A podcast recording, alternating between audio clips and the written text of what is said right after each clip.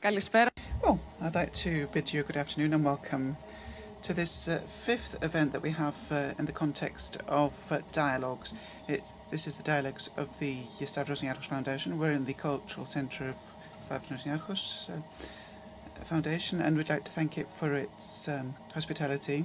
And I'd like to repeat myself once again that we have uh, the Foundation and the Cultural Centre, which are two distinct organisations. And I say this because uh, the foundation is in fact um, a charity which uh, actually uh, thankfully uh, continues to exist after the delivery of the cultural centre to the um, uh, Greek state. And we have this cultural centre which is the major donation of our foundation to the Greek state. And I think it is a very fortunate thing for all of us today that we were able earlier today to announce the details and to make official the first step for the second largest donation after the Cultural Centre um, uh, of the Stavros Niarchos Foundation. And this uh, has to do with uh, actually uh, enhancing health in Greece. So uh, this morning, Mr. Andrakopoulos, the president of the Stavros Niarchos uh, Foundation, who is here also, and it is uh, because uh, of this uh, ceremony that uh, actually preceded this event here in Greece, and he met with the President of the Republic, uh, Mr. Pavlopoulos, and he actually talked at length about the various actions of our foundation and how we have, in fact, helped the healthcare sector in Greece. Afterwards, Mr. Maximou, in the Maximos mansion that is, uh, so Alexis Tsipras, Prime Minister, and the uh, President of uh, our foundation, Mr. Dracopoulos, have in fact uh, signed a memorandum in order to um, begin the implementation of this major donation. It is a donation which actually, um, in terms of figures, will be more than 200 million euros strong, and it will have a set of actions. I think you saw it in the videos that we're playing. So we have various infrastructure projects and various uh, educational actions, the procurement of equipment, and we are also uh, assisting the air transportation sector of uh, the ambulance service.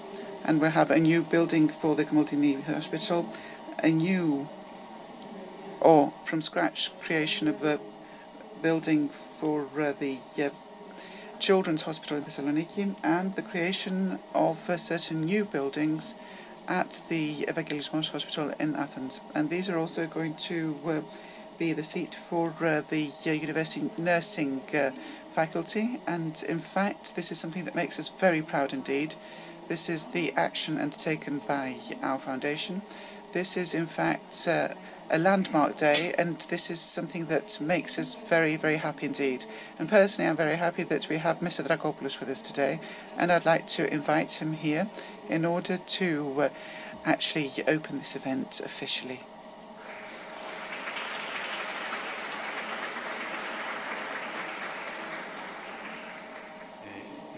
Well, we'd like to thank all of you for coming here to this event of our foundation. It is, in fact, um, a great pleasure to have you. I'd like to thank Yorgos Koumendakis and his um, colleagues uh, in the uh, Greek National Opera and Mr. Manolopoulos and his colleagues in the uh, Cultural Centre of the uh, Stavros Niarchos Foundation for uh, their hospitality. And uh, we have a very special feeling when we're here in these uh, venues amongst so many familiar faces.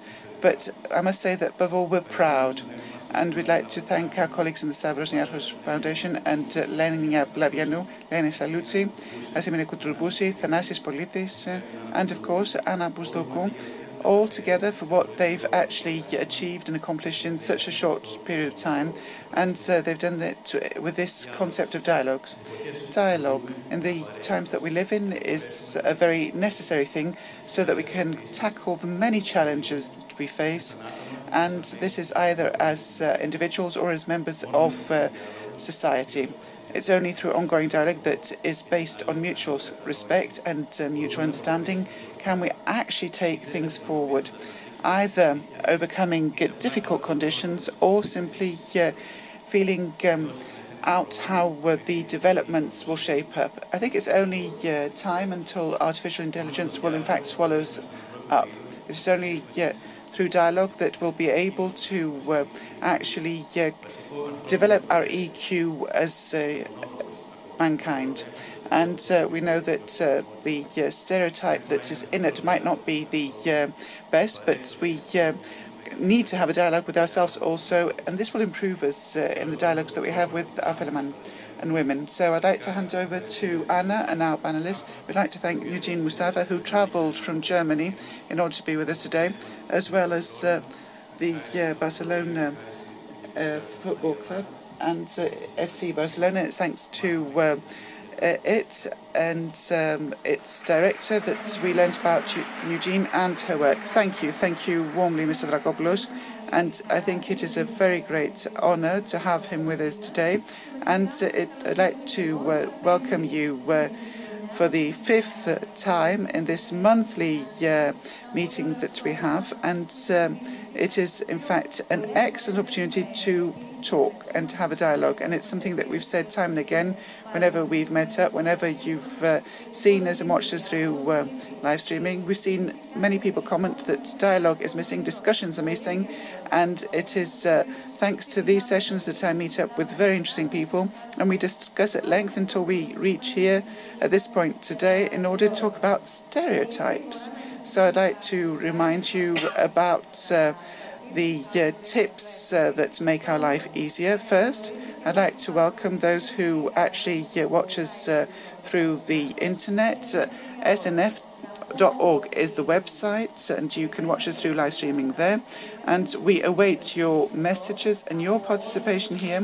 And uh, this is true for all who are present today. At any point in time that you might want, you can actually uh, express your views. And if somebody wants, they can actually send uh, their uh, message to snf.org questions and at snf.org live streaming.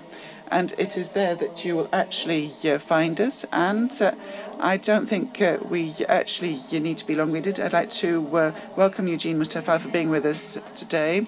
And um, we have this young lady who will tell us more about her journey and a journey that a lot of people have undertaken, uh, leaving their homelands behind. So Nujeen left Syria and she arrived in Lesbos, and now she lives in Germany. And uh, we have Jason Antigone Dane, and uh, he's an activist for human rights. And uh, I think that uh, you have even uh, appeal to justice in order to be uh, recognized uh, and registered as a non-binary person. And I must say we have a lot of questions here, and we'll see whether our society is ready and educated, and we must see how prepared all involved parties are and what disposition exists. Is there, in fact, the feeling that we will collaborate? And we have uh, Rigos. He's the uh, head of the uh, ballet of the uh, Greek National Opera. And we have, in fact, also stereotypes in art. We see that certain ideas um, are portrayed. These should be, in fact, uh, also a source of inspiration. But uh, we have Ioanna Maria Gertsu next to me. She is the president of the uh, Greek uh, Guide Dogs Association, and she's a psychologist in the Children's Hospital of Hagia Sophia. And uh, it is very uh, important that we're going to speak with her how Greece suddenly discovered what it means to have a guide dog and what is the whole context in order to uh, have uh, the guide dogs find their place. Now, before we actually uh, kick off, I'd like, together with all our uh, guests, and before we actually put all the issues, uh, and of course, this is a discussion that cannot be exhausted because it's uh, timeless. We see it actually being uh, a constant subject which is changing form throughout time and societies. And we would like to see a video that we've seen from the Barça Foundation. And uh, this will allow us to actually uh, get to have, in fact, a first taste about you, about Nujeen uh, Mustafa and her great love for Barcelona, and then she's going to uh, speak. But we said we won't uh, actually say a lot about football because I am not actually uh, that well informed, so I don't want to be in a difficult position like to say the Barcelona Foundation, through uh, its educational program, the FutbolNet uh, methodology, actually has a set of actions for uh, children who are, uh, in fact, refugees in Greece, Italy, and Lebanon. So I must say that uh, this is a huge contribution of the Niarchos Foundation through a donation, and uh, we will see what this actually pertains to. And um, I wanted to say that one of the main visions and aims of the Barça Foundation is to actually promote values and to promote values such as humility, effort, ambition, respect, and teamwork. So all of these together, if we actually put them actually in uh, um, sequence, we see, or in order, its heart. So we see that this is the target of each and every one of us uh, separately and together, and this is what we want to actually bring about. So uh, the grant of uh, the Stavros Niarchos Foundation to the Brat uh, Foundation is, in fact, um, the uh, expenses of this program. So it's through uh, the Barça Foundation that we got to know Nujeen Mustafa, and we'd like to thank you, Nujeen, for being here. And I think we can now watch the video that uh, the Barça Foundation has actually loaned us. And I'd also like to welcome its director, who is with us today. And she has also come to Greece in order to be here today, Maria Vallès. So let's see the video, please.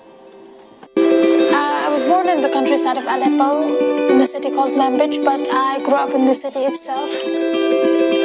I think the saddest part for me was that part of part of my life is now gone. I think many people only remember Syria as a war country. Soy Manu y soy el conductor del primer equipo del Fútbol Club Barcelona. Recibí el encargo por, por teléfono y aquí estamos, haciendo realidad el sueño de, de una niña. Sí tengo una cosa clara. Y es que vamos a llevar a esa niña y esa niña nos va a aportar felicidad a todos.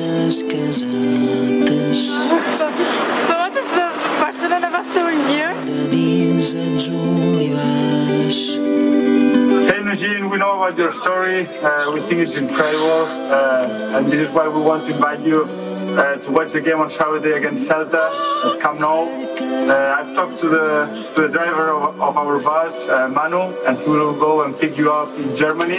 It will be my f- first time in a football stadium ever. No creo que, que nunca haga un viaje que pueda ser más maravilloso y más impactante. I think it was important for me through writing the book is to my book about it about this experience of on this journey is to tell people that I was not a number. I, I was also a person and not a not a report you see on the news.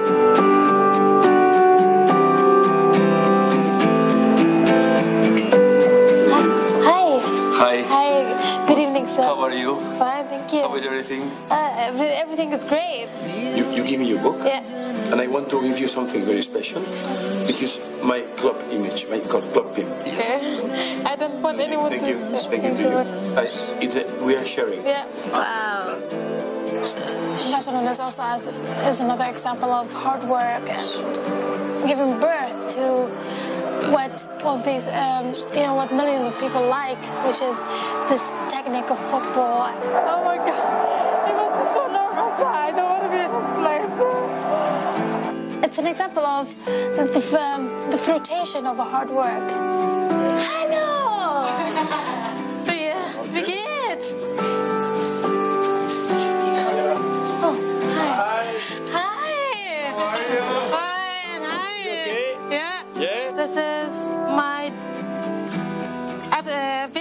my life. Let me check if I have a shirt for you, okay? Oh, Oh. All I need is to sign, to sign a contract now.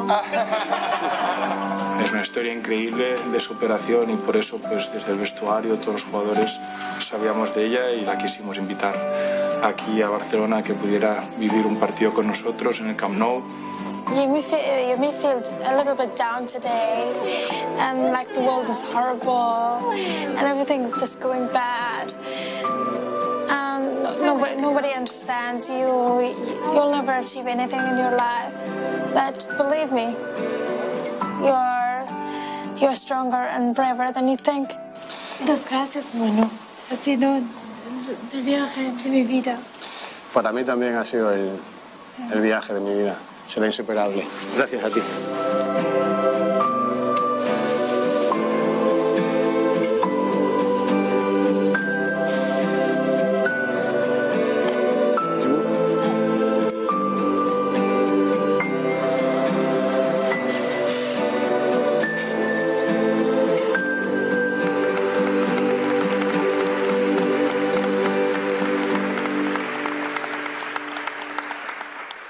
Νομίζω, I think, Nujeen, that uh, we enjoyed what we saw, and we actually saw you having such a good time on this journey. And we realized what you went through and all the beautiful experiences that you had uh, when uh, you were given this great surprise by Barça Foundation. I know it's rather awkward, but because there are two sides to life, I will ask you to tell us a few things that you would like to tell us from the other journey, the great journey that you went on coming originally here to Greece from Syria, and at what age? So, what age did you come to Greece? So when I did the journey, um, I was 16. Um, as you as you said, I arrived in Lesbos. Thank God, this time I'm not uh, I'm not wet. I'm not tired. I, I'm, I was not about to die. Nothing happened happened to the plane. Um, it's glad to be here again and to make new memories. Um, so during the journey, I've crossed eight countries to get to Germany. It was tough. Um, nothing is easy, actually. We faced rough terrain, boring, boring regulations, um, a lot of, yeah, a lot of trouble, I think. But there, there were times when, when I actually needed, needed some help, needed a, needed a lifeline, and needed to think like Peter Pan. So, um, Barca came to help actually because um, just a few months before this, uh, the journey, we had, Barca had won the triple in um, in Europe. So I was like, so I had to turn to a Peter Pan and think, okay, that's fine. We we won uh, every title this year, so it doesn't matter. Everything is going to be fine again. Yeah. So it wasn't easy, but and as I said, I'm happy to be here again and to make new mem- memories. I've been to the Acropolis. It's beautiful. I, I didn't think the ancient Greek uh, thought, uh, thought of a wheelchair user visiting. Uh, it wasn't the easiest, easiest place for a wheelchair, but we made it. We made it. And let me tell you, you have one of the most beautiful capitals ever. Though I would have uh, also wanted to uh, visit Mount Olympus. I really want to meet Zeus. yeah. And, uh, and Hera and Poseidon, though he's in the sea, uh, of course. Yeah. And of course, the city of Olympia. Hmm. I, I, want to, I want to actually run the marathon next year, maybe. Yeah. So, yeah, it's been a, I've had a great time. Θέλω να σε ρωτήσω. I want to ask you where and when you learned how to speak such good English. Since, uh, because of my disability, I was not able to attend school, so um, so I only had TV. It was actually my window to the world, you know, in terms of entertainment and edu- education equally. So I learned English watching um, a soap opera with with Arabic subtitles in the beginning, and then I, one month or so later, I was like, no, I understand. I even don't don't need the subtitles. So it, I I would like to think of it as I mean, my disability, I would like to think of it as the, the thing that shaped the person who, the person who I am today. And I think I have nothing to, to be ashamed of. Yeah, so that's my identity and I'm really proud of it. Hello.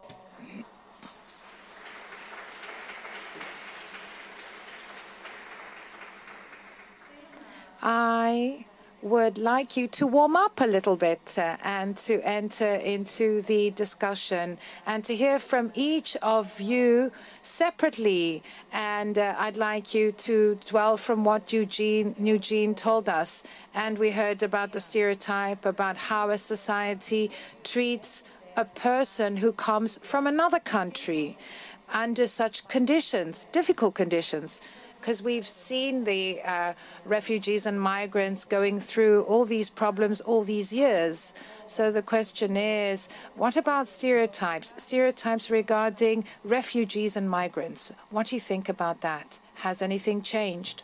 Well, I think we are all strangers, even in our own families sometimes, even in our group of acquaintances and relatives. Maybe we don't feel the same as uh, refugees and migrants, but sometimes you're not accepted.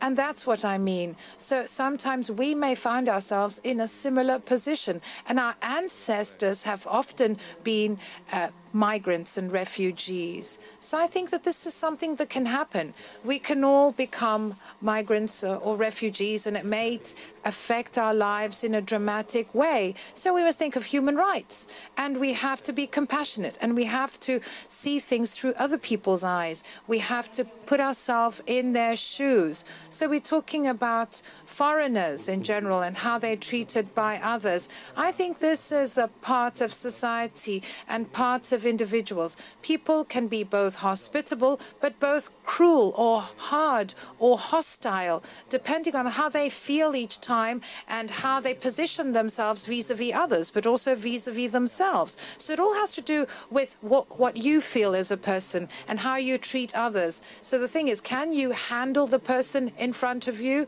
the person you're facing, and how, as a society, can you treat people who come towards you, those that you're afraid of and those that you want to be closer to? Joanna Maria and I discussed this a bit, and I think, Joanna, it would be good for us to look at the following after having heard what the other speakers had to say. We heard of this concept of uh, foreigner or stranger. We have the two sides inside of us, meaning the person who will open the door to uh, a stranger, but also somebody who will close the door in somebody's face. And has this changed in society? Has there been a development of sorts? Well, generally speaking, I think it's difficult for people to accept people who are different in Greece, whether we're talking about people with disability, whether we're talking about refugees or LGBTQI. And every person experiences what is different uh, and the other at a different level. You have indirect racism, for example, and for example, we enter the we go into the internet and we start writing horrible things about, uh, for example, others uh, who are not the same as us. And there can also be indirect racism. For example, we can park where disabled people are supposed to park. And there are also other types of racism where you don't break the law, but, uh, for example, you are obliged to um, hire somebody with a disability at work, but you might never give them anything meaningful to do and uh, no proper work. Or you may say that you accept somebody who has a disability or somebody who is LGBTQ or somebody who's not dressed the way we would like uh, him or her to be dressed. And inside us, within us, we can't accept that person. So we pretend to accept them, but sometimes we don't, deep inside of us. And here I'd like to stress that Greece, over the course of the years, the last few years, and I'm talking about the crisis that we are experiencing in Greece, so Greeks now in the last few years never fully accepted people who are different. We're trying to move forward, we're trying to make progress, but it's difficult. And unfortunately, the most vulnerable groups are suffering the most people like refugees, for example, who come and reside in Greece. And we see that there are Greeks who are, be, who are oppressed, people who have no work, people who need to vent their anger. And sometimes they turn against those who are most vulnerable. and that's their way to vent their anger.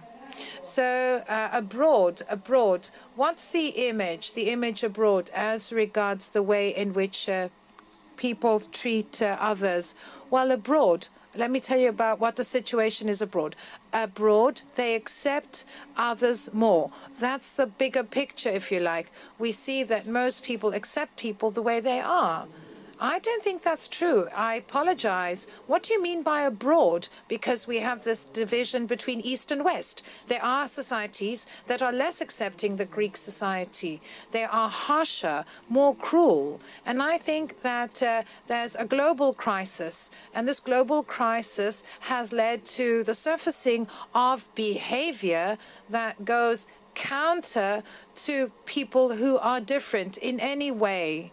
I don't know if this is the subject of today's discussion, of our dialogue, but if we just think of this in general, I think that Greece belongs to the Western world. And according to Western standards, we uh, treat uh, people who are different to um, in the way that we should. But I don't think that there's such a big difference compared to other countries. Of course, other countries in the West are, are far ahead of the Greeks, but I don't think that we're that far behind, that we're that backward. I think that Greek society is trying. I know it's hard. I know it's hard, but it's trying to deal with the situation. But Greece is witnessing a crisis, and a lot of Western countries are, are under crisis, and this makes us more introverted, and these instincts. So, Nujeen, I'd like to add that uh, this is an element of Western civilization. These uh, two poles, for example, we find it everywhere white, black, for example, Christian, Muslim, men, woman. What uh, in the East, things are different.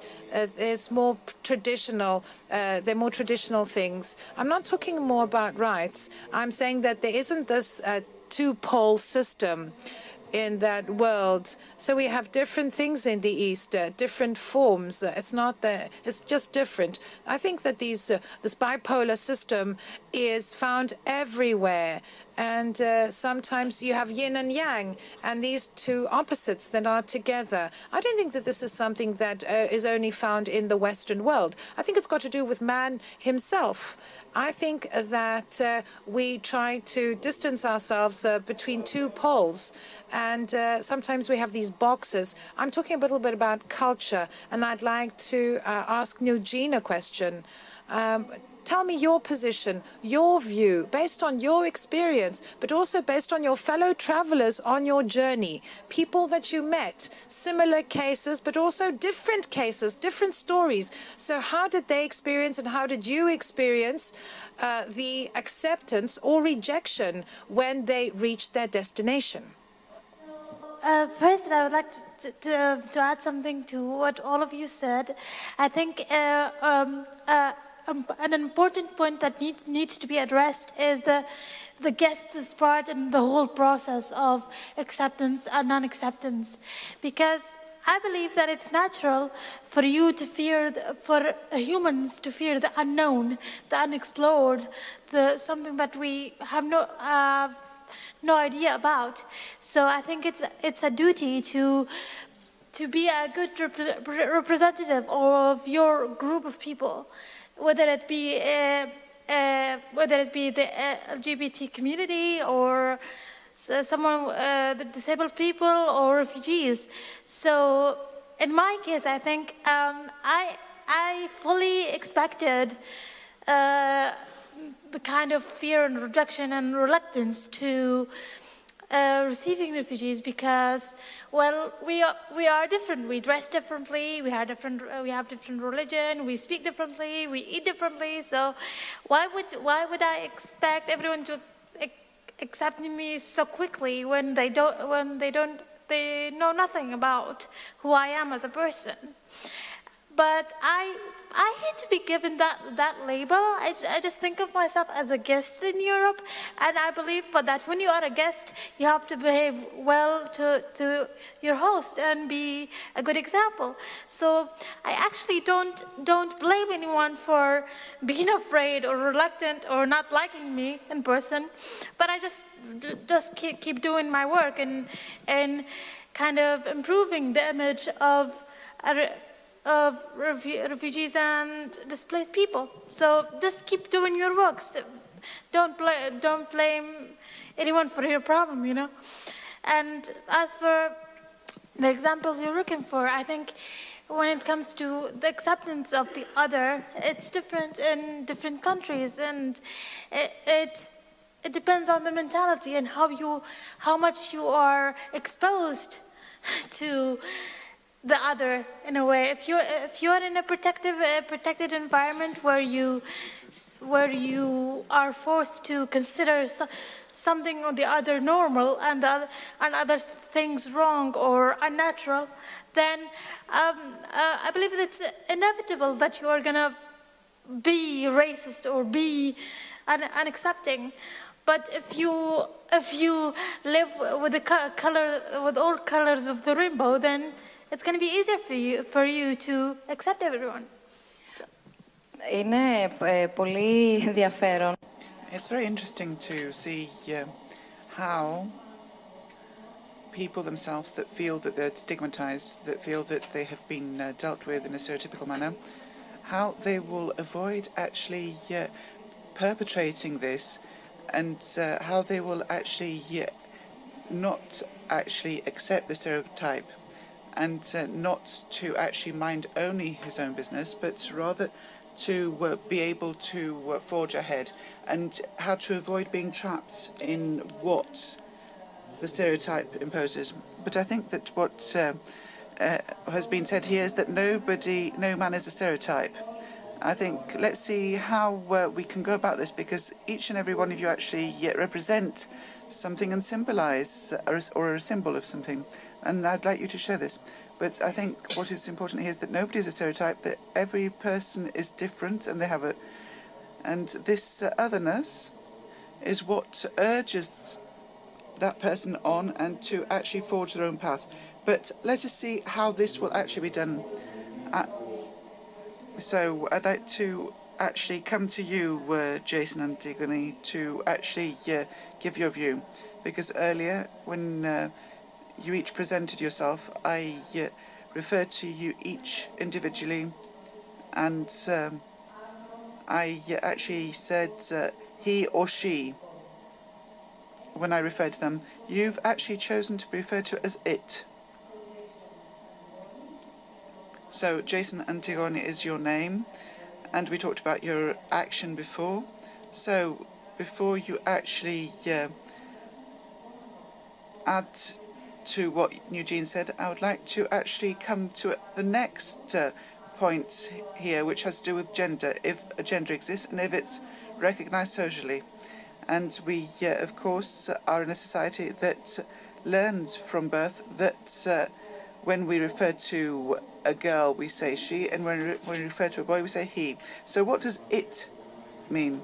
Well, I uh, feel very sorry when uh, somebody says that I feel that I'm invited. I don't think that um, the Greeks who were, were, migrants in the past felt that they were invited. So I think people should feel that uh, they uh, could go anywhere in the role and they shouldn't feel that they're simply a guest, but they should have a key role. And of course, uh, this is something that uh, we all actually have brought about. Now, sexuality and uh, the spectrum, we know that the uh, gender distinction is in fact something that uh, distinguishes before our birth. So the first question is, is it a girl or is it boy? So uh, are we going to paint the room pink or blue? And we'll have different stereotypes from these uh, perceived uh, genders. So we see that social studies and gender studies have shown that there are no two biological genders because we have the intersex persons, and that means that their uh, um, internal or external genitalia might be from the opposite sex, the opposite sex that was assigned to them from birth, and uh, this can also be in terms of hormones. So we have uh, intersex people, but each and every person is, has a different gender. So I think it's uh, overly simplified to say that there's only one gender. So gender is societal, it's a societal construct and not a biological uh, fact. So this has to do with how one views oneself.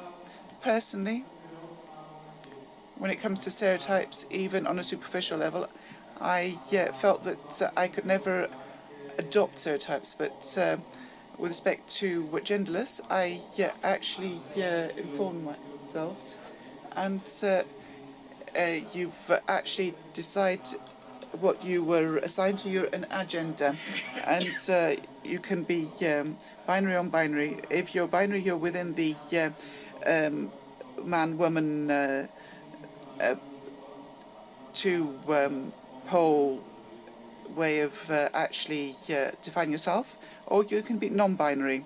So, can I uh, actually interrupt you here? So, it's um, obvious that you were referred to as all. Um, uh, so, um, I couldn't say all of us, so I said all. So, do you actually uh, accept those who uh, accept their own gender, that they accept it and they uh, define themselves. So I think that this is uh, something that has remained from the past. Is it a matter of black and white? No, it's not a matter of black and white. It's a matter of respect. We shouldn't assign uh, gender at birth. It's a matter of human rights. So if I have the illusion that I know my uh, sexual orientation, so the um, gender identity has nothing to do with sexual orientation. Okay, let's say that I know either of the two. Is this in fact a construct? I don't know it. It's a personal view with respect to gender. My own. No, it has to be personal. Other people can't define you. So I'm talking about what I feel now, what I feel about my gender. Is it something that I was taught or is it what I am? I think it's what you were taught. But why do I have to accept your view? It's not mine. So it's something that's uh, taught in all the universities worldwide. Or why should I impose my theory on you? And why can't we coexist? No, it's not a matter of uh, imposing a theory, and there's always the uh, right to self-determination. And we see that the uh, trans non-binary was not actually included in the uh, legislation in Greece, and I uh, actually had the first appeal to justice for the uh, deletion of gender. So it was not actually recognised as that, but they allowed me to include uh, Antigone to my uh, name, so it's Jason Antigone, and they've actually included non-binary. So you actually um, recognise this uh, gender identity, but you don't delete the gender. So what does acceptance mean? So societal acceptance um, mean in your day-to-day life? So in any uh, meetings that you have. So, beyond talking about me, we see that the uh, patriarchal and the sexual stereotypes are so well entrenched with respect to our gender, the gender identity, the expression of gender, how we express ourselves and dress, uh, and our sexual orientation. It's very difficult uh, to uproot these. So it's something that we all can understand that there are specific norms that uh, most uh, individuals follow. So I walked from Exarchia, downtown Athens, to me, and very few people actually turned to give me a second glance. So you're a popular person, perhaps because you're so popular. I mean, uh, people know you well because you're an activist, you defend these rights. Well, I don't know whether it is because they recognize me or because they accept what I stand for. I don't know if that is the case or not, but I speak before all media because we know there's not a lot of visibility with respect to human and animal rights in the uh, mass media. So I think it um, actually uh, helps further understanding of uh, trans people and uh, the uh, um, uh, GBTQI community by their families. So we've actually started the whole discussion about gender.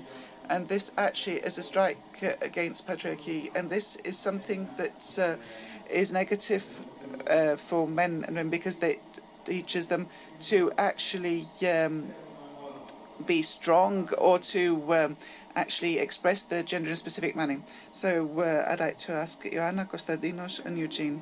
Well, I think it's a bit uh, of a stereotype to actually uh, um, assign a gender to a person. It's a bit like uh, religion. I know religion is taught, it's not an instinct.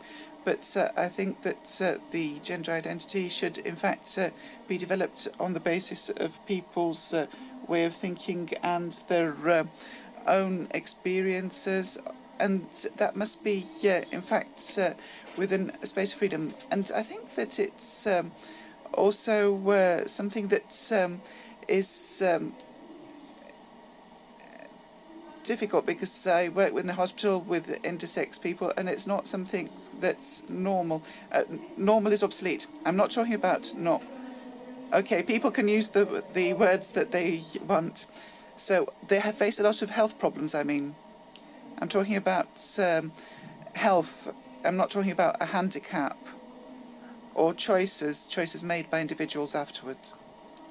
So there are many problems uh, that these uh, children face when they're born, and they have uh, both uh, sexes. So um, I think that after that, people should uh, be free to express what they want and who they are without actually uh, violating others' rights. I feel to be very much a woman. I don't know if you actually see that with your own eyes. I love being a woman, and okay, every woman and every man and every it should have their own freedom to express themselves as they want. That's what I wanted to say.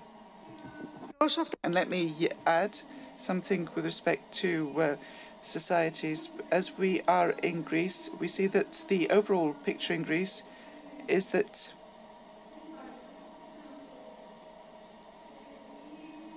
that this does not exist.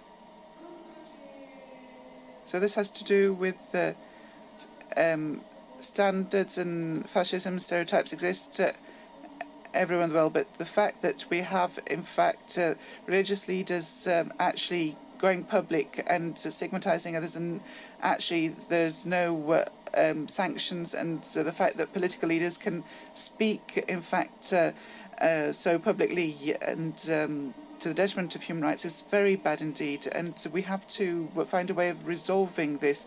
It, we you see that um, we cannot actually uh, let that pass.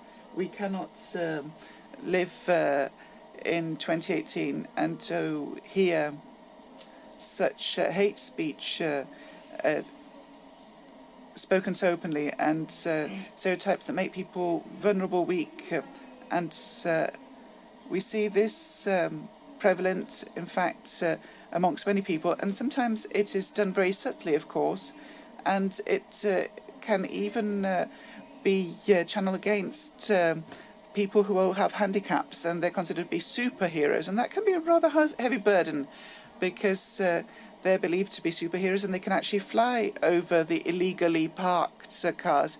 And it's a bit like the illegal terrorists, so that's all. So if I were to say something now, let's talk about theatre or art or dance. Well, there I can say that dance or theatre, well, try to break stereotypes. They try let me just give you an example. Even Jason Antigone uses the stereotypes of men and women, and uh, actually, this is a performance because uh, Jason Antigone takes features of the man and the woman and uses them in order to uh, actually execute this theatrical performance in society. It's not a performance. I'm not a performer. Then why are you using a dress? Because there are no clothes that belong to genders. Uh, well, in this way, you say that anything that can symbolize anything is uh, actually invalidated. Well, we know that uh, priests uh, also wore frocks. Uh, well, I wear jewelry, but men used to wear jewelry. Well, anyway, I can say that in art, in general, in art, there are no stereotypes. Uh, I don't think that it's always the case, uh, says Jason Antigone. But let me finish first. Let me finish. So, art has the possibility, more than any other uh, means, uh, to actually break stereotypes. Uh, uh, all the years uh, that I was a choreographer and that I've been a choreographer, I never thought uh, that I should only use a man or a woman for a specific movement. You had performers, and this movement would then take on various features of the dancer, male or female. It's not that I said I'm going to choreograph a female dancer or a male dancer now, because I don't think that this is the right way to go about it. It uh, is not, uh, it, it's not common sense to do that. So I think that in art, uh, you can manage stereotypes and uh, you can break stereotypes. It depends on the uh, choreographer. Well, very interesting. Everything that you touched upon was very interesting, but I have to be the bad guy now, the bad person. And uh, I wanted uh, later on to ask a question as to whether art, art behaves in a stereotypical way or not or how art deals with stereotypes. Well, art can't do anything.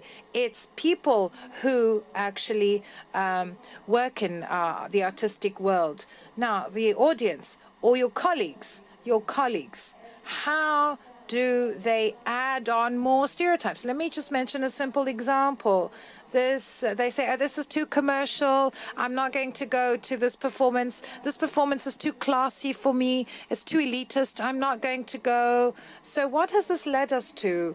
And uh, what does it create uh, in the case of an artist? Well, I can say that I have uh, worked hard and I actually have come here and I'm the ballet director of the GNO. We know your wide range of um, work and you've actually been very creative and you have been attacked by many. So you've been under fire, under criticism. So I think you have a very complete picture of what's happening out there. Let me use myself as an example, a good example or a bad example. You decide. So, as was mentioned by Nujeen in the beginning, I was never interested in creating stereotypes, i.e., that I have to be accepted by a specific group of people or a specific number of people. I just created what I wanted to create. And this was addressed uh, to people who appreciate quality, quality work. And then I did things of my choosing, things that can be commercial and not uh, so high quality. But I never accepted this really, to tell you the truth. And I followed the path I wanted to follow. I wanted to uh, see uh, how people act uh, towards me be it, uh, for example, in a nightclub when you have uh, singers dancing and singing and the audience throwing flowers and showering with flowers or people cursing them or whatever. So what I'm saying is that uh, insistence and persistence does away with stereotypes. It breaks down stereotypes and it allows us to move forward. This path is not a bed of roses, and there are many excuses on both sides. But this is something which is natural. As I said, movement has got nothing to do with the two sexes. And uh, what are stereotypes? Well, stereotypes have to be broken down and you have to create something of your own. What does stereotype means? It means copy, copying something. Is there a copy of another person? No, nothing is a copy. All human beings are unique individuals. Everything that happens is unique. No movement can be repeated. No word can be repeated or replicated in the same way. So there are no stereotypes. And all performances, even the same uh, theatrical performance is different every day it is performed. So in human nature, there is no stereotype in the sense that we use it. We can even say that we've made a huge mistake when we say stereotypes vis-a-vis humans and who we have before us. Interesting discussion, but well, um, what I wanted to add to the topic is that I think that the reason stereotypes exist is because I think we, la- we lack curiosity to know more about different groups or of people or different professions. Uh, I think that there's a there's a well, that's that's why people think that girls should wear pink because in the 40s there was this mass media introduction to that idea. And I think because people do not have the access to different cultures, different different types of people, they, they tend to rely on these sources to get the information about people, whether it be that Indian eat curry or, or that Japanese are all smart. I don't know. But I think that because, they, because, because we, have, we have got this general lack of curiosity about discovering different fields of, of art or even different uh, cultures and, and, and people, that's what leads to stereotypes when you rely on, on you know, the, ma- the mass media or this a very intense source of information that might lead you to, to the wrong direction and lead to that stereotyping when you are not open to every possibility and every kind of surprise when there is something that that is considered normal and something that is not. You know. Ioana? Ioana? So, uh, in parallel, let us uh, touch upon something else. Let's talk about the superhero, about the superhuman who actually uh, has some kind of disability. So here, what do they have to come up against, these people with disabilities that are considered superheroes? Well, they are against everything in Greece. As I said, we are not a very hospitable country when it comes to people with disabilities. And I'm talking about basic stuff, basic and I think the only way in order for us to overcome stereotypes is through acceptance so that these people, look at us. We're trying to make a difference. And uh, we are one out of a hundred that trying to make a difference. Why? Because we have gone against stereotypes and we have uh, gained acceptance, the acceptance of others. But I think that stereotype ideas and stereotype uh, behaviors are actually very convenient for people sometimes. And sometimes, however, they make us stay in our shell and people don't open up. They don't go down the road. They don't look at reality in the face because that's the only way you can accept people for what they are, as they are, but at the same level as you because there needs to be interaction and we need to see each other as equal. For example, we de facto believe, and I mentioned this before, that people with disabilities are superheroes. And why so? Because we never give them a real opportunity to go to the outside world and to prove that they can work eight hours a day and then go home and be exhausted. And in order for you to train a guide dog and a blind man to work together, well, this requires a lot of hard work. And the blind people and the visually impaired in order for them to know how to move around with a dog, a, a, guide dog, need to fall down, they need to cry, stand up again, and slowly learn how to do it. So we have to give them the right to work hard and prove themselves as fellow human beings. We keep saying something, but it's just in our head, it's on paper. We don't implement it in practice. I think that's where the problem lies. And let me say at this point that many times people tend, for example, to attribute all sorts of characteristics to the disabled and say that it's because of the disability. But this actually means that uh, they forget their right to self determination, their right to choice, their right to, for them to claim uh, to be an atheist, for example.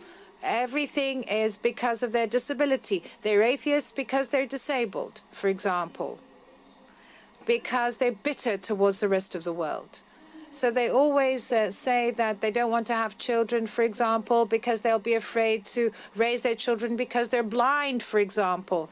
And they actually give you a ready answer and uh, they say that this is your answer, but it's not true. It's as if you have to be part of the masses and that you have to be a disabled part of the masses. It's as if the lawn is responsible for everything and as if disability is to blame for everything. So we have labels. We stick labels onto the disabled, but by sticking labels, we don't see what's hiding behind the disability, who Joanna Maria really is, who Nugene, Nugene, if I got your name right. Okay.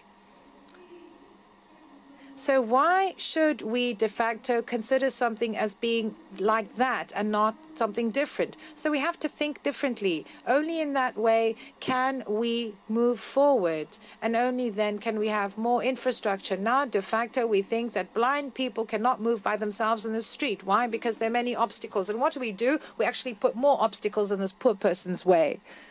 So that's the problem. Nujeen. But if people think that way, then it's your chance to prove them wrong. I, I, I personally enjoy enjoy the stereotype that they put on me or the label because then I enjoy the reaction when I defy it. Like, oh my God, what does even uh, like what does even love loving books or being a Barça fan has has to do with my disability? It's like they do not think of you. They do not think of anything that happens in your life as separate thing from your disability. So that's why I enjoy the reaction when I when I, when I behave and act normally. And that's what I say. It's like when they say that you cannot walk on the street, just do it and enjoy the reaction. you know. Συγγνώμη, ναι, ναι. έχεις απόλυτο δίκιο, αλλά το πρόβλημα... You're absolutely right, but the problem in Greece, perhaps you've not experienced it as we have, the problem is what I said before that the ideas, the stereotypes, are uh, so transcendently stuck in our minds and fixed in our minds that a lot of people with disabilities, or most people, don't even realize that uh, they are disabled and what the disability means, and uh, they can't actually go out uh, and defy the uh, um, defy society because they will tell you, okay, you don't have to do anything. You don't. When you go to school, they'll simply give you a grade, uh, and uh, they say that you can't do anything else. And uh, even though um, they say they're superheroes, you see that you've never actually got to grips with reality. I don't know if I'm get what I'm getting at because um, you've actually not accepted uh, how you are. That's the problem in Greece. So uh, I would like to say that um, I would like to remind everybody who's actually watching through live streaming and through snf.org live streaming the way that you can actually uh, come into contact with you. We receive your questions at snf.org questions and uh, with respect to what you say, I would like to raise a point that you said before. When does criticism actually become uh, bullying, and um, I would like to actually um, invoke your own experiences, how this can be managed, managed by the person themselves. I would take that question. I think that it's obvious when the criticism is well intentioned or questions in order to understand things better. There are people who are interested uh, about something, they'll ask a question and um, they will get to grips with it, or it might take them some time to understand it, or there might be certain people who um, are simply uh, trolling. So uh, I think that um, there is a limit to uh, criticism. And okay, hate speech. Hate speech is something that uh, is uh, uh, very widespread in our days, and we know that they actually hate limits and they consider hate speech to be a view or criticism. Konstantinos, I would like to agree also. We see that um, criticism is within the limits of a society that um, accepts what we say. Whatever we say includes criticism. Even when we say good day, I can say good day, okay, what's up with you today? And uh, behind that, there's the harshest criticism ever. So this is something that we can't avoid because it is uh, within the uh, within ourselves, within our personality. So that means that from the moment that I'm judging everything around me, I cannot uh, actually yet not accept criticism. But of course, hate speech is something that's completely different. Jason Antigone, on the street, have you actually um, had to deal with uh, curious looks? Um, I mean, uh, when you're on the public transport, Konstantinos, we've also seen that at the theatre. Okay, what I want to uh, ask you whether uh, you can actually uh, being criticised that you've done something commercial that you did it for the money because you know that, um, that people impose their view on us and well I must say that uh, criticism uh, varies. Even my friend Costadino said that I, I actually um, am uh, performing, but that's not the case. So the stereotype can be considered that you have undertaken a role, and this is not actually uh, something substantive. I'm saying I said it to facilitate things. Well, in something that's a bit more spontaneous. I'm not talking about somebody who's uh, actually not thought about it, but somebody who's uh, spontaneous. You meet a parent with a child. Yes, I have met a father, and you feel uncomfortable.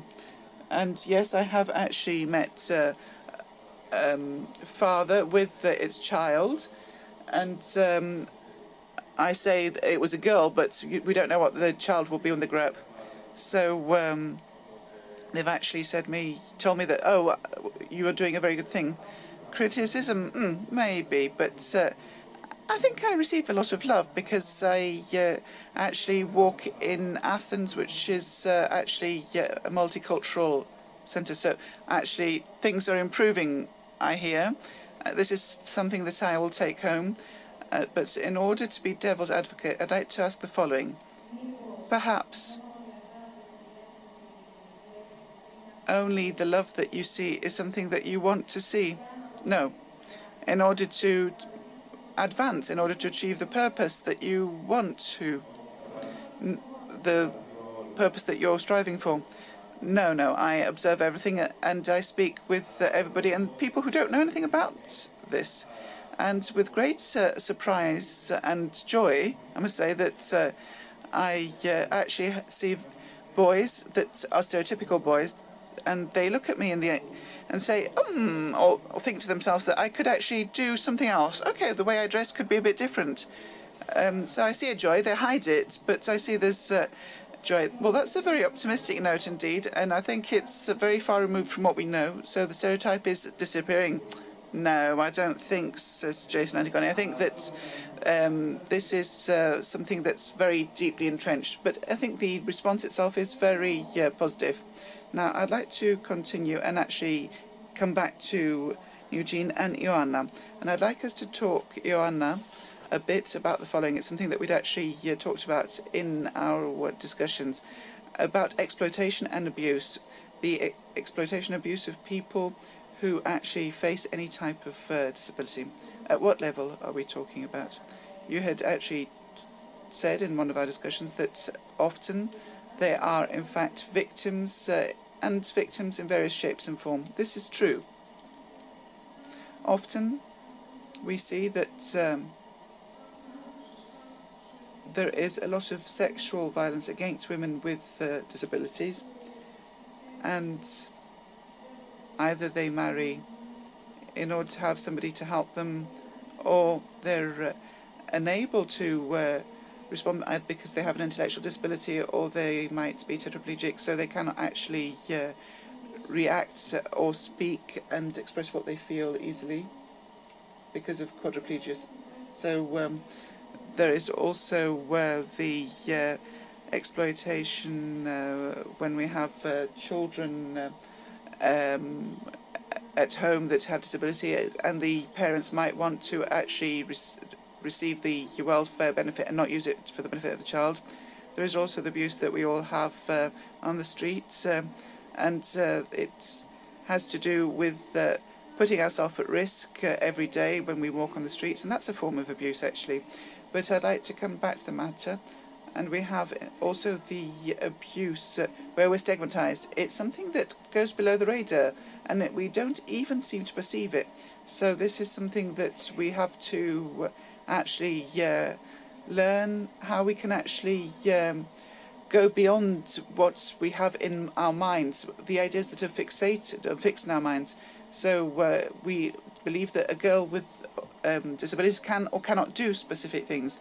And sometimes we have a very subtle abuse. For me, it's abusive.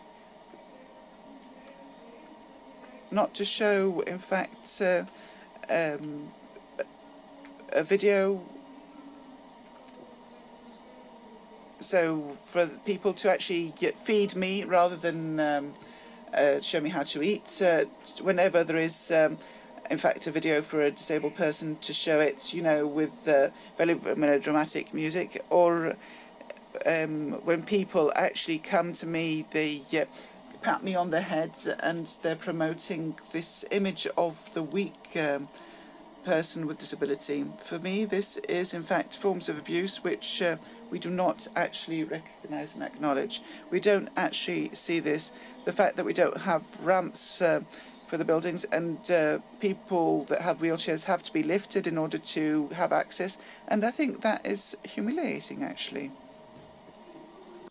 And unfortunately, we see nobody dealing with disability issues because there's such a big problem, really. We're talking about the policy. You see ministers, for example, who are disabled, uh, and uh, nobody says anything about them. We have different associations that unfortunately make abuse uh, because they take funds and use them themselves and squander them. And sometimes people say to you when you tell them all this, How can I reveal the scandal? How can I disclose the scandal? If we go and accuse a minister who has disability, people will go out into the streets and demonstrate. So this is a bit hypocritical, uh, or it's a bit bipolar, or it's both actually. So we are trying to keep people down by offering them what they want to hear. But it's as if there's silos. This is a problem that there's silos and that there are limits, and this shouldn't be right. This isn't right. I don't know if you understand. Anybody can take the floor. Anybody from the audience can say something. The lady here in the corner, but uh, we can hear from Nujeen uh, where before the lady gets the microphone. Um, um, as I always say, I think when when when it, in the case of a disabled person, it always depends on your luck, um, where you are born, how you are received by your family and your society, and all of it. Because I I feel I feel that humiliation. Uh, that is something that I absolutely hated every time. I absolutely hated meeting new people because there would be a reaccount of the story of my birth and how I turned out to be a disabled. And my mom would try to tell everyone how, how smart I am or or how, how many books I've read, as if, as if she's trying to compensate for my disability.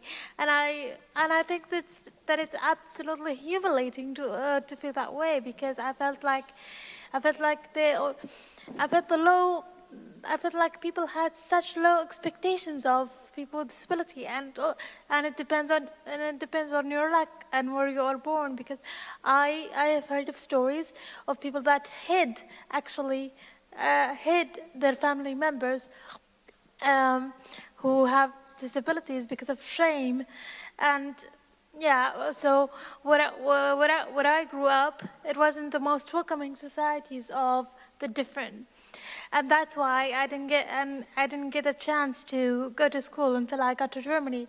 So that's I mean the biggest difference for me. Yeah.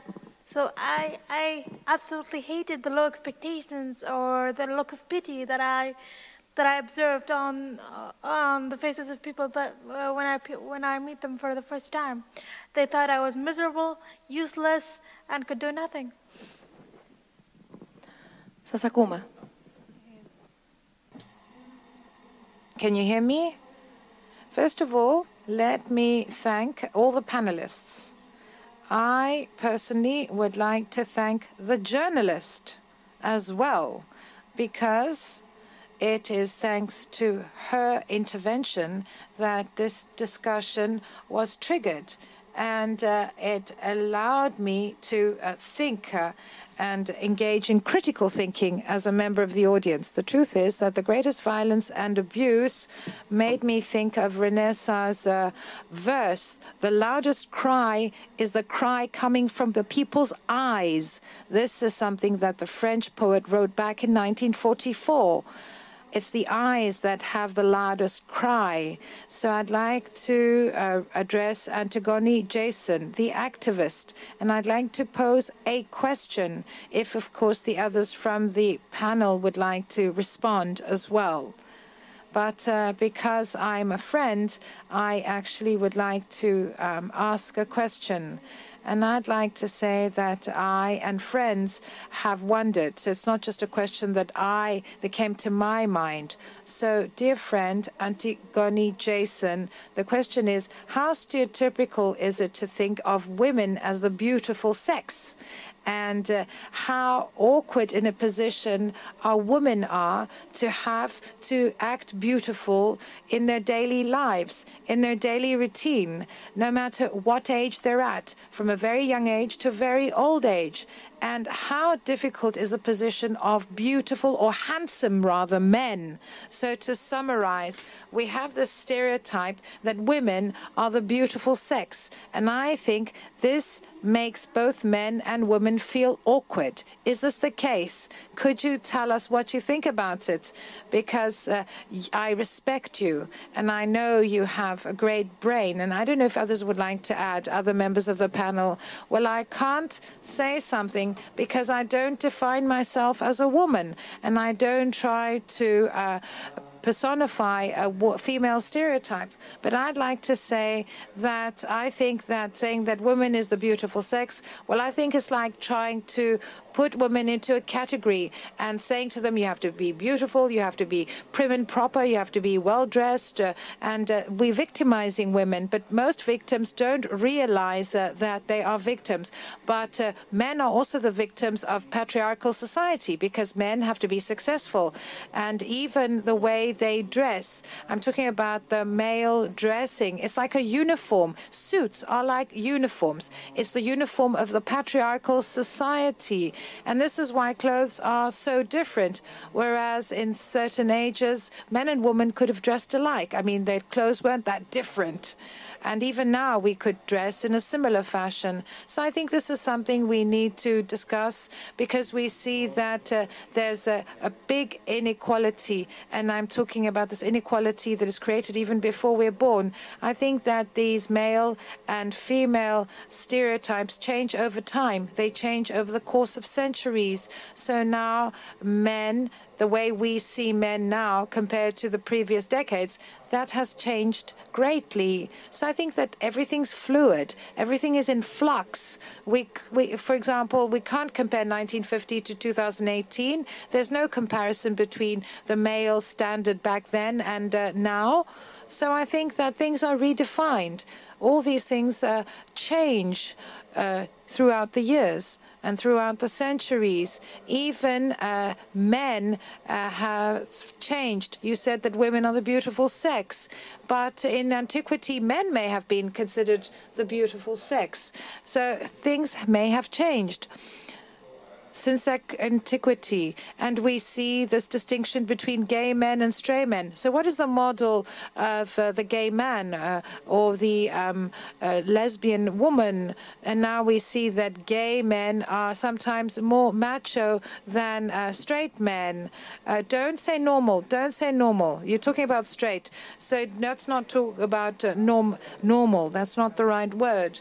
So this uh, the models have changed, role models have changed, and I think that this is a, a, discussion that changes as society evolves. And we know that society is changing, so everything else is changing too.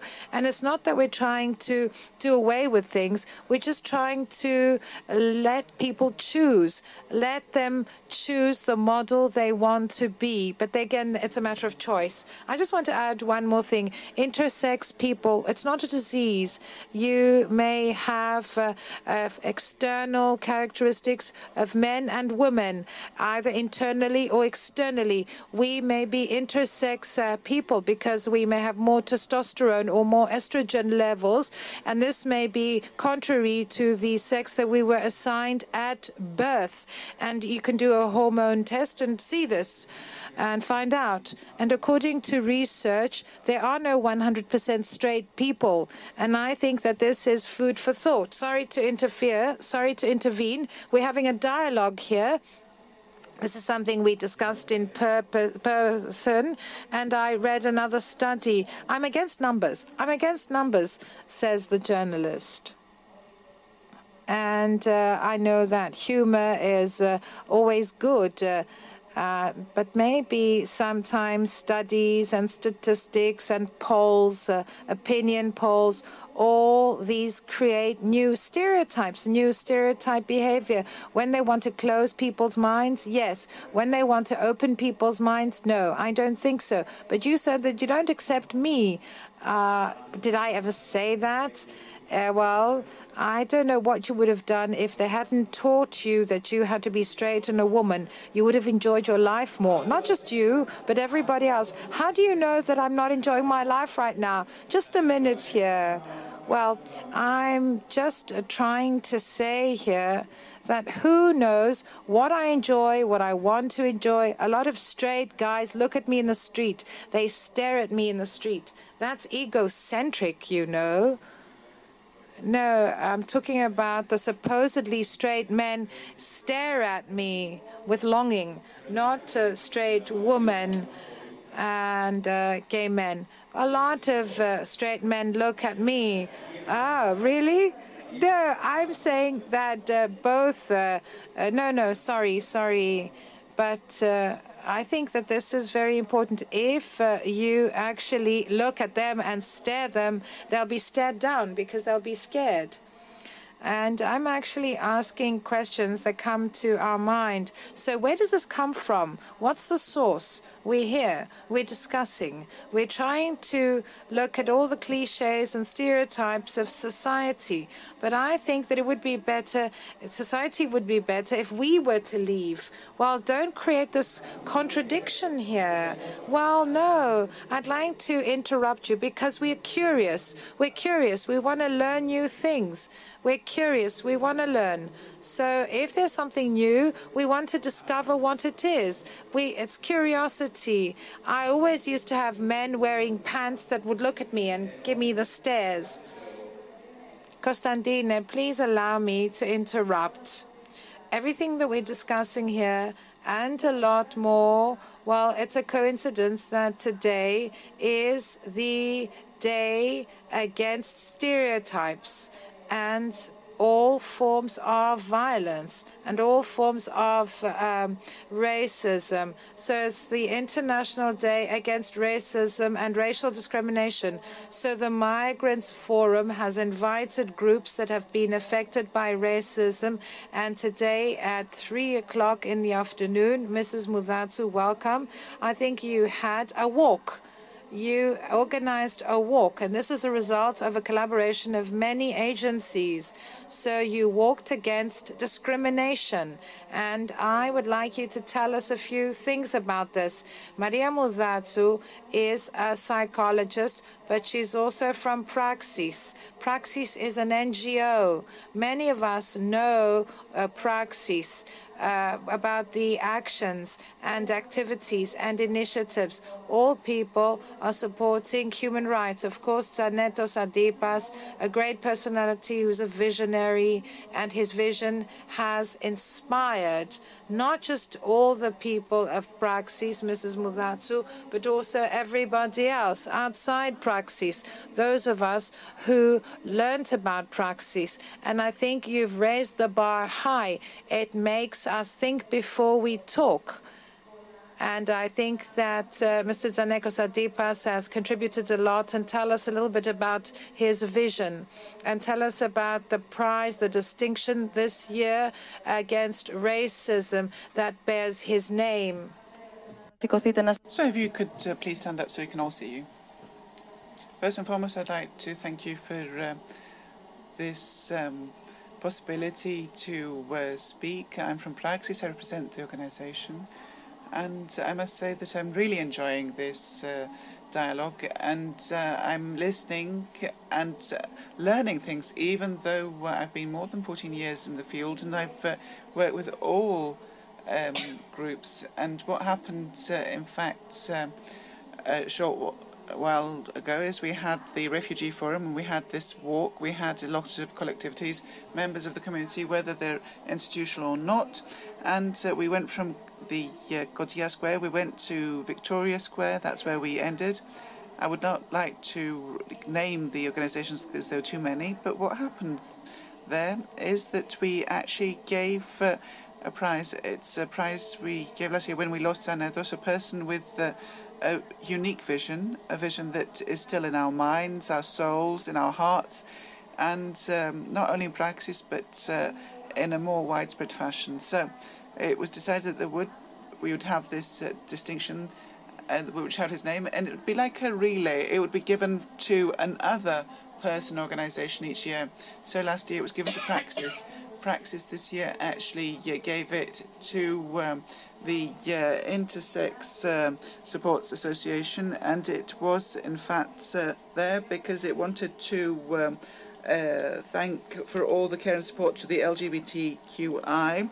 I must say that uh, they have truly supported uh, things, especially in the legislation. But I'm very happy to hear you speak. And uh, but I would like to say that the day-to-day life is not so rosy. Well, that's what I wanted to ask you because on a day-to-day basis, you actually realise a lot of programs, and you're responsible for all the strategies for all the programs, whether we're talking about trafficking, whether we're talking about um, all forms of racism. I don't like the uh, term social group because uh, we're all together uh, a social group. But what do you actually see in practice? Well, if we um, actually see what is happening, however optimistic we might want to be, and even though we want to see things differently, and I belong to that group, and uh, this is something that was conveyed to us by Tzanetos, and it's something that's still inspiring us. Unfortunately, in Greece, the uh, concept of re-victimization and all this um, facet actually um, affects all social groups uh, and uh, none are spared. So we see that uh, on a day-to-day -day basis, we see cases whereby the uh, psychologist sees that there are uh, multiple vulnerabilities. So I think this is something that should be better showcased. People who can be from a different country, who belong to uh, the LGBTQI community, and who have been raped. So we're talking about cases that uh, have uh, multiple layers of vulnerability in various shapes and forms, and we must say that he, Greece is not in a position to deal with it. It is trying to deal with it, but it is not being capable the only tool that we have is love and um, the uh, possibility that the legislation gives us. That means, on the one hand, we have uh, uh, our humanity and the legislation, of the other should be able to help us, and that should be uh, something that we work with on a day-to-day basis. So we actually received a question in the SNF.org questions. Who is competent? Is it the state or uh, civil society? Well, we're all part of civil society. All here today, we're part of civil society. We're all part of the state. It's up to us that changes facts. In 2018, we are pushing for change, and this was true in previous decades. It is up to us.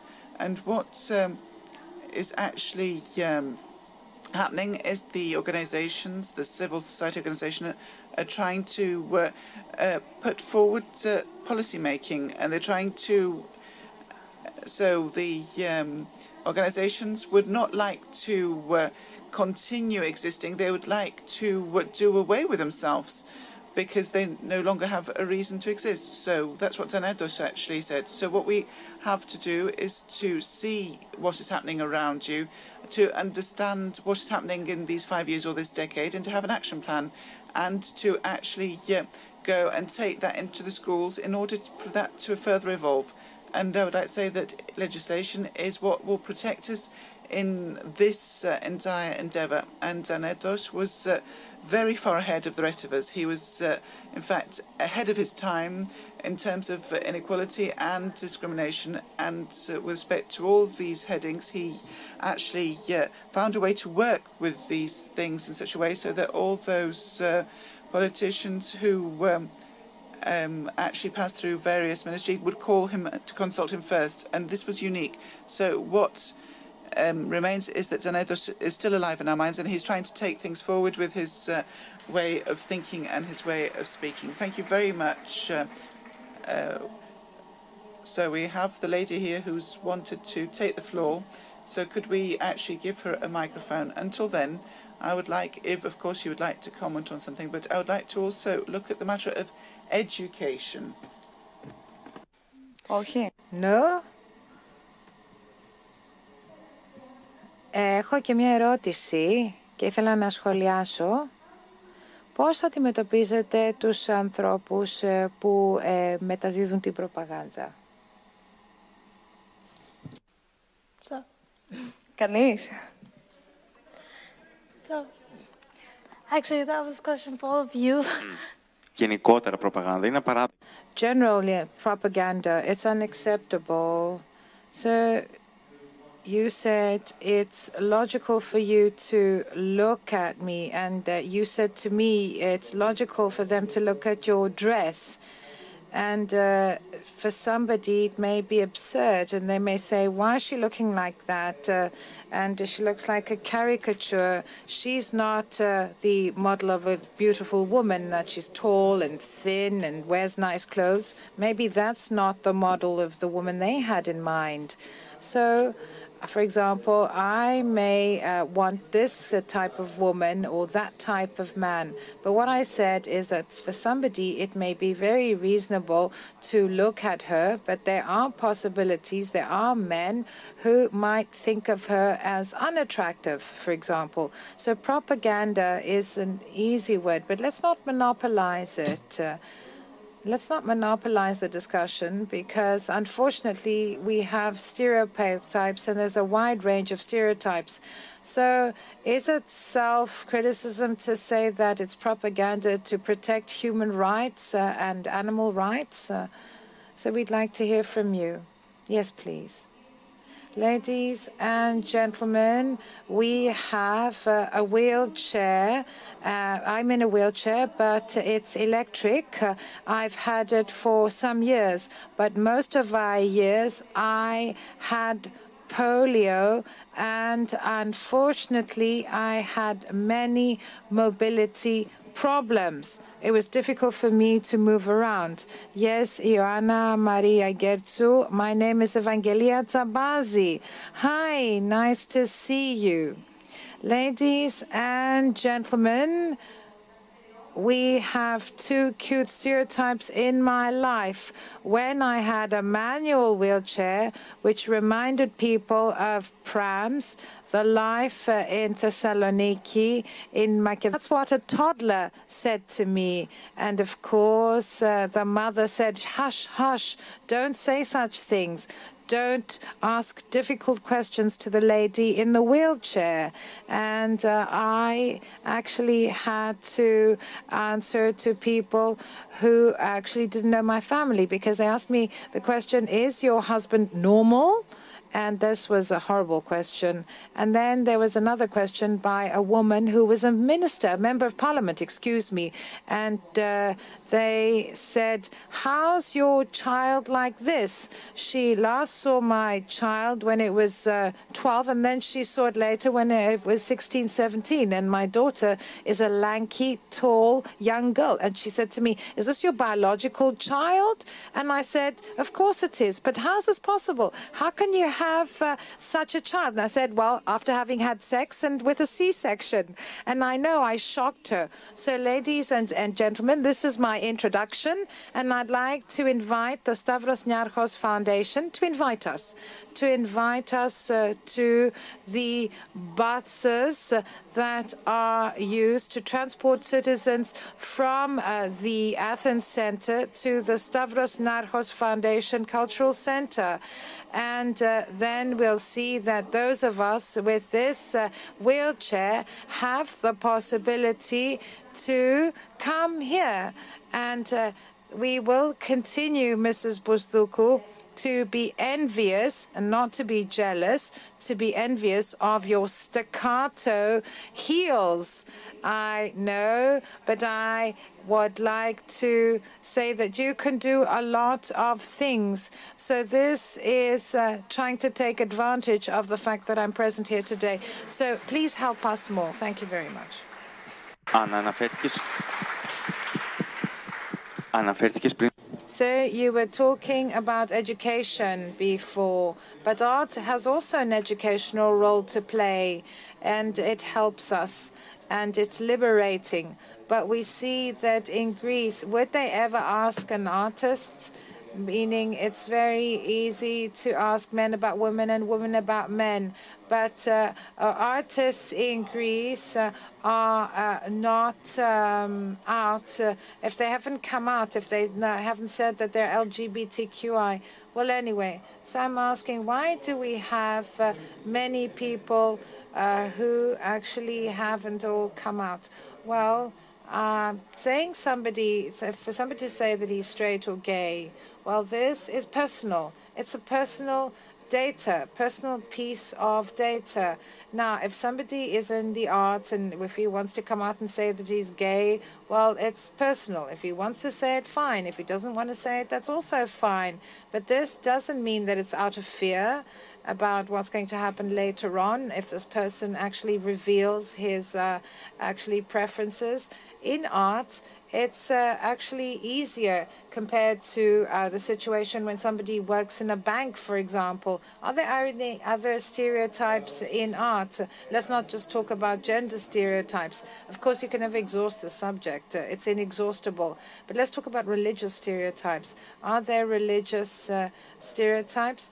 And uh, there are many performances that have been actually criticized heavily because uh, they dealt uh, with uh, religious stereotypes. There's a, Jesus Christ superstar. There's this performance, and it's playing in Athens now. And many people are attacking them, many religious groups. They said you're not allowed to uh, show such things. And I actually had a theatrical performance that was criticized because I used flags from other countries, and some had reacted. Whereas the use of flags in the theater for any reason, even if you can burn, for example, a flag, which is considered illegal, in the theater, you're actually copying an act, you're mimicking something. It's not you actually carrying out that act. But sometimes some things have been misunderstood in the theater and in art in general. But I think that. Um,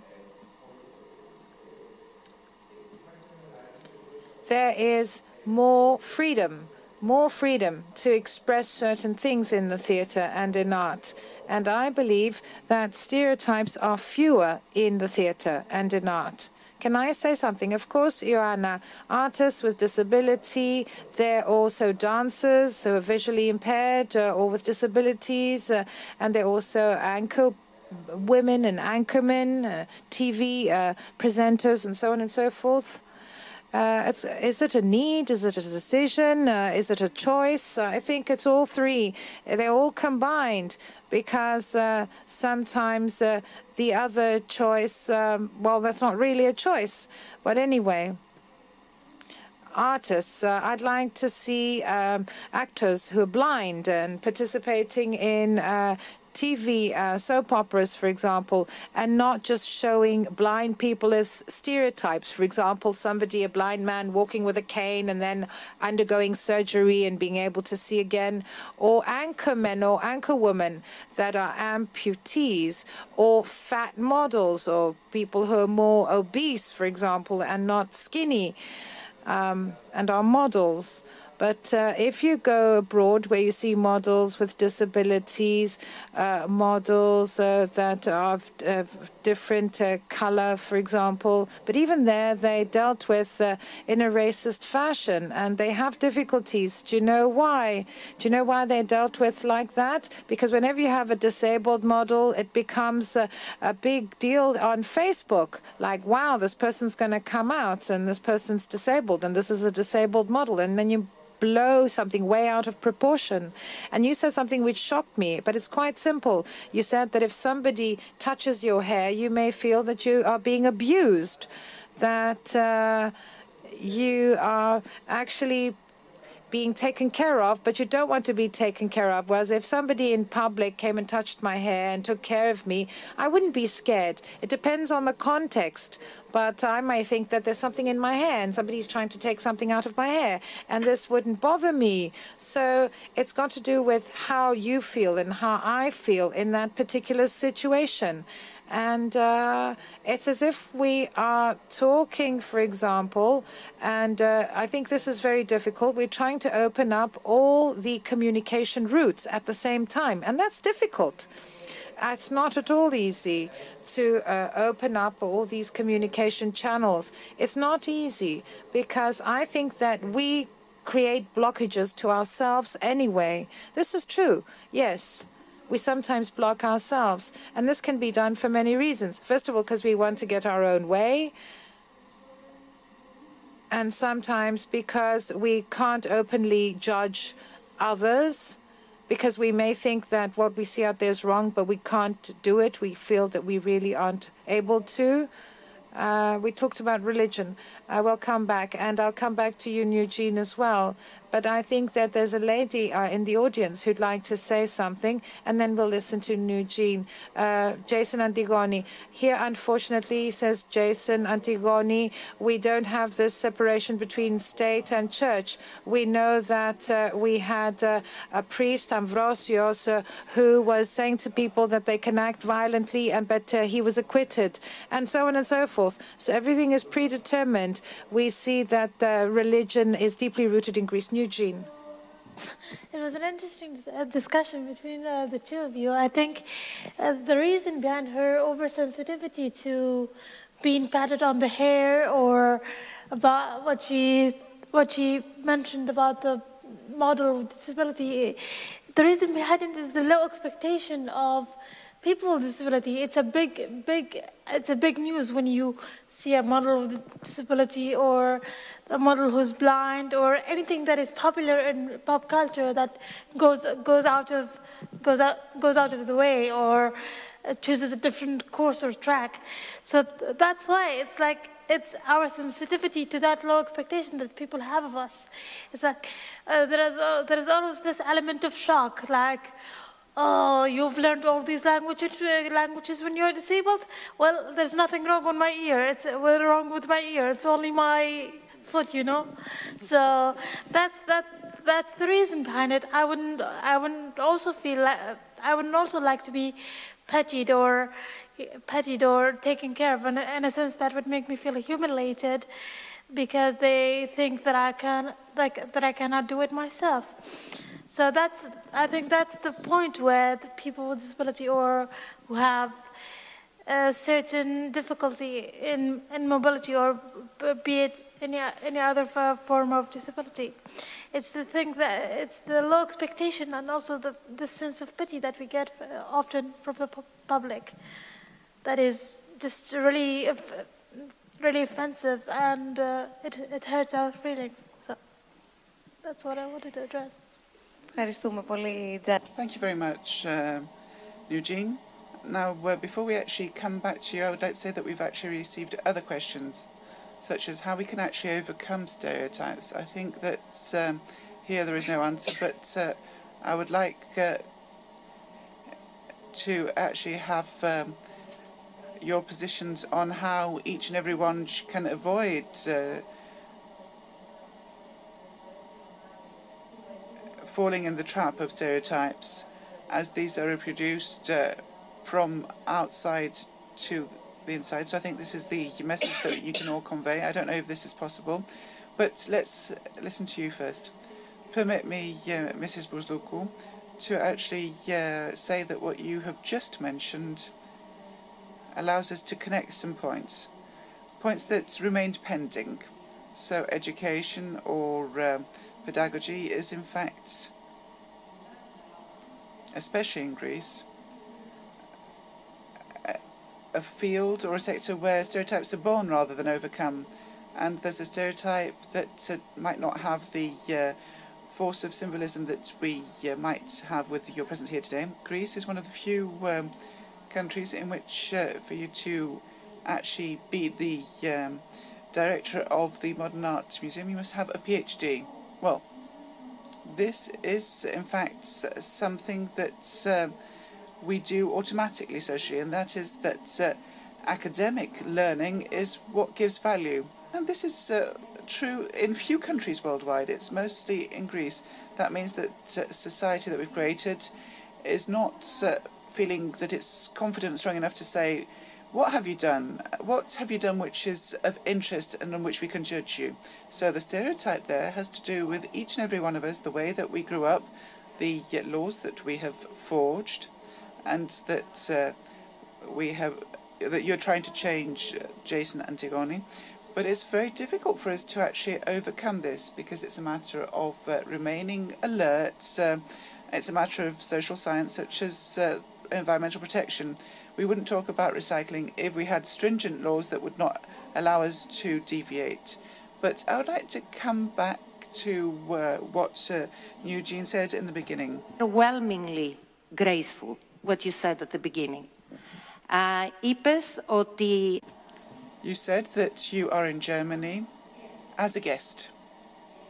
And indeed, uh, this is something that uh, actually uh, made um, the police, the political correct police of uh, Jason Antigone actually react. And we actually had uh, a wonderful um, uh, pun. So against a host equals a ghost. So a guest and a ghost. So we see um, this is something that we uh, must always see. We almost feel, in fact, a guest because we always need to um, actually uh, feel that we are alien. When we feel aliens, that we don't claim for ourselves something that is absolute. So whether it is knowledge or a conquest or as a right or entitlement. So we're still trying to conquer it. So that means that uh, this has, in fact, a great force to feel a guest everywhere. And uh, it doesn't mean that you mean feel less because of it. It means that you're engaged, that you're active, that nothing is your own.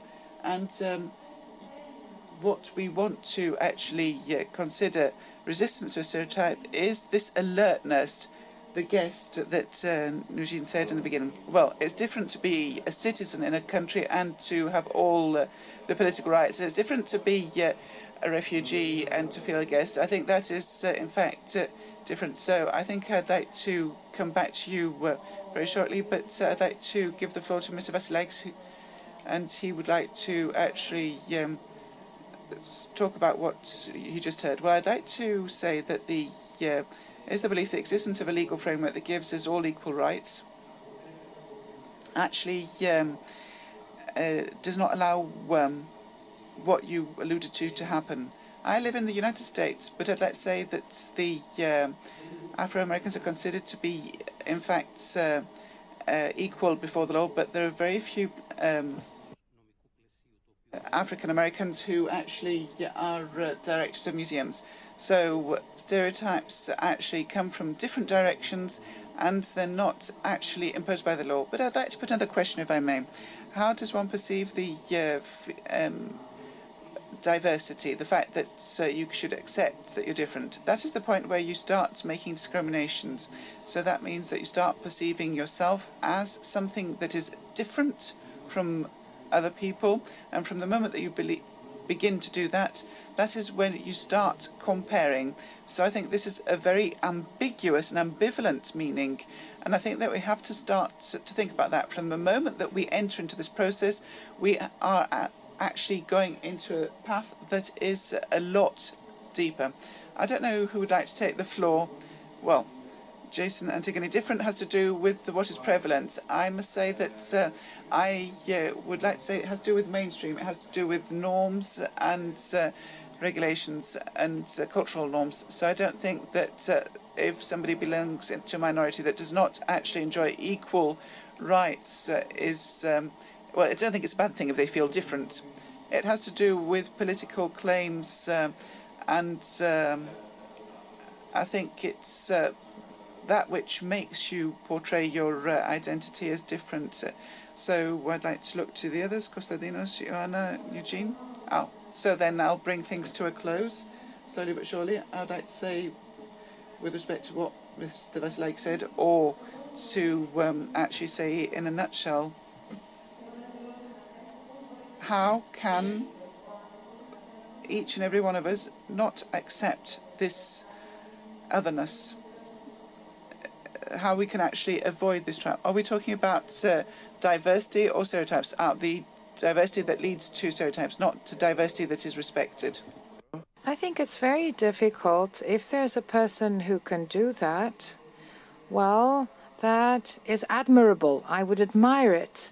I mean that this uh, complex in which we live in does not allow us, practically speaking, no matter how much we say that we're absolutely free and that we get to choose what we want and we determine our choices by projecting our difference, uh, the system in which we live in, unfortunately, does not allow us to take away stereotypes completely. So we're trapped. We're trapped. And the only way we can move forward is try and smooth out the differences. Ioanna. I agree. I agree with Konstantinos in the sense that we all have limits and we all have freedoms. So we try to uh, make uh, the uh, edges less sharp and we try to respect uh, others' rights. It's good for people to know oneself. It's good to listen to your heart.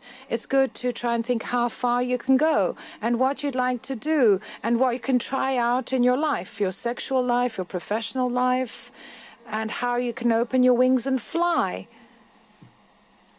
Yes all this makes people different in the good sense of the word, because the important thing is for us to express our difference, our otherness, but we have to do so in a homogeneity, meaning that we are accepted from others. And let me conclude by saying that in order for us to overcome stereotypes, and I'm talking about the very crude stereotypes, each of us should know oneself, listen to our heart, because stereotypes are reproduced in families, through families, through oppression, because we are oppressed sometimes even at home.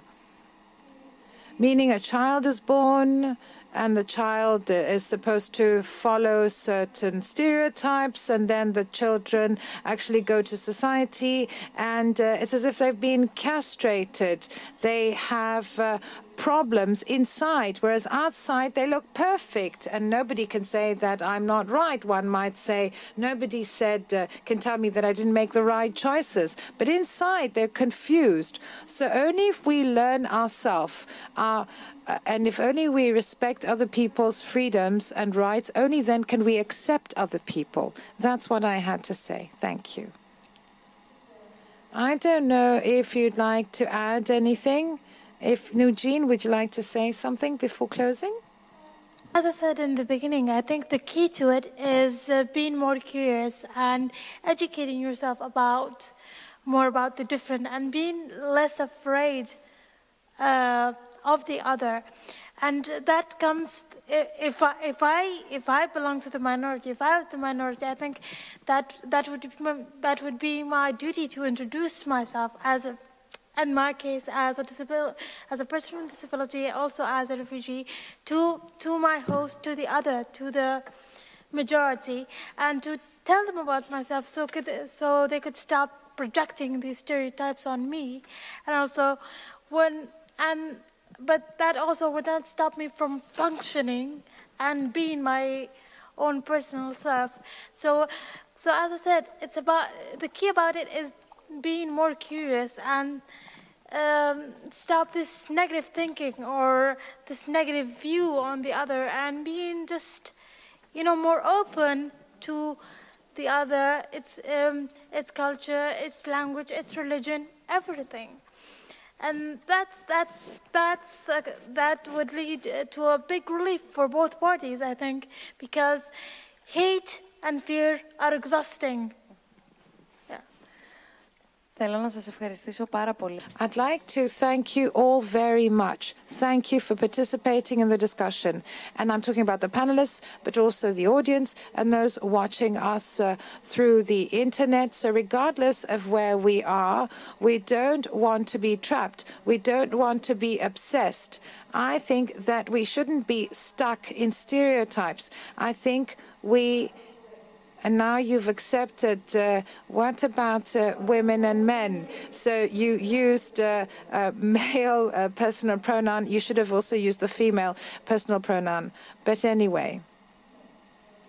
So I'd like to thank you. I'd like to thank you all for participating in the discussion. The goal is to engage in dialogue. And I think that only through dialogue can we move forward if we are to move forward because otherwise we'll be stuck. And that's bad because we have blinkers on. It's good to get rid of our blinkers. And uh, of course it's uh, easier said than done. Thank you Nujeen Mustafa. Thank you coming for this event. Thank you for being here. Thank you for coming all the way from Germany through Barça Foundation. I'd also like to warmly thank Jason Antigone Dane for immediately accepting the invitation to be with us here this evening. So thank you for contributing to this discussion. I'd like to thank Konstantinos Rigos. Thank you. Konstantinos is someone very popular, someone we like very much. People who are popular in Greece normally don't speak openly, but it's good to speak openly because it'll open up our minds, it'll open up our heads. Off mic. Off mic, we couldn't hear what was said. I'm sorry. I would also like to thank Ioana Maria Gertsu and May, the dog, the Labrador. Thank you for being with us.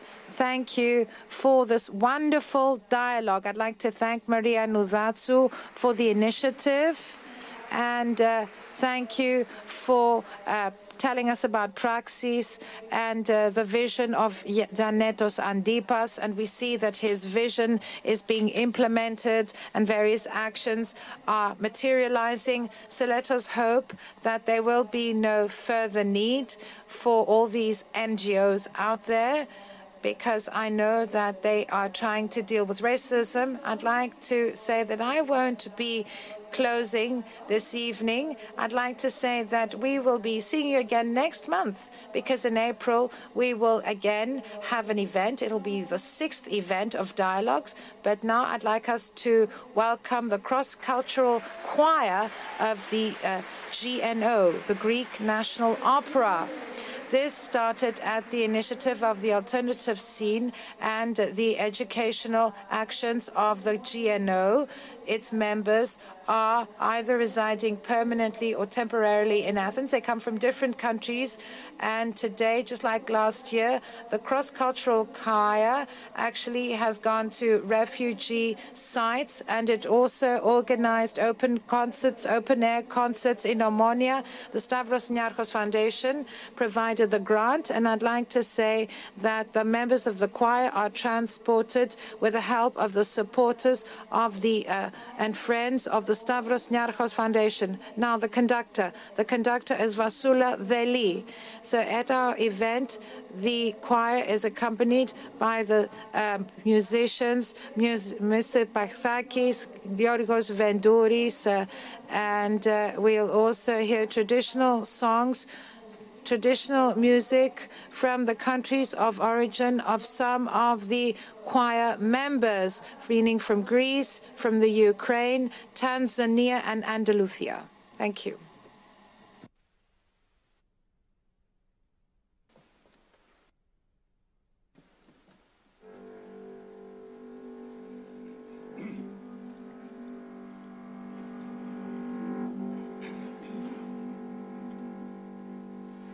Ayora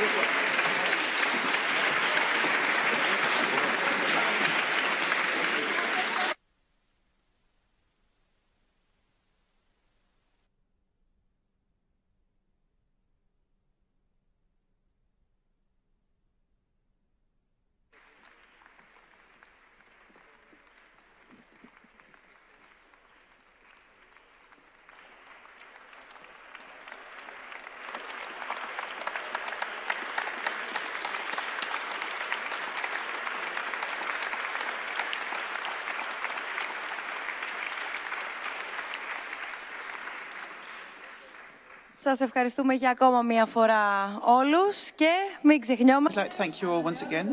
And let us not forget, we will actually meet again in April. Thank you.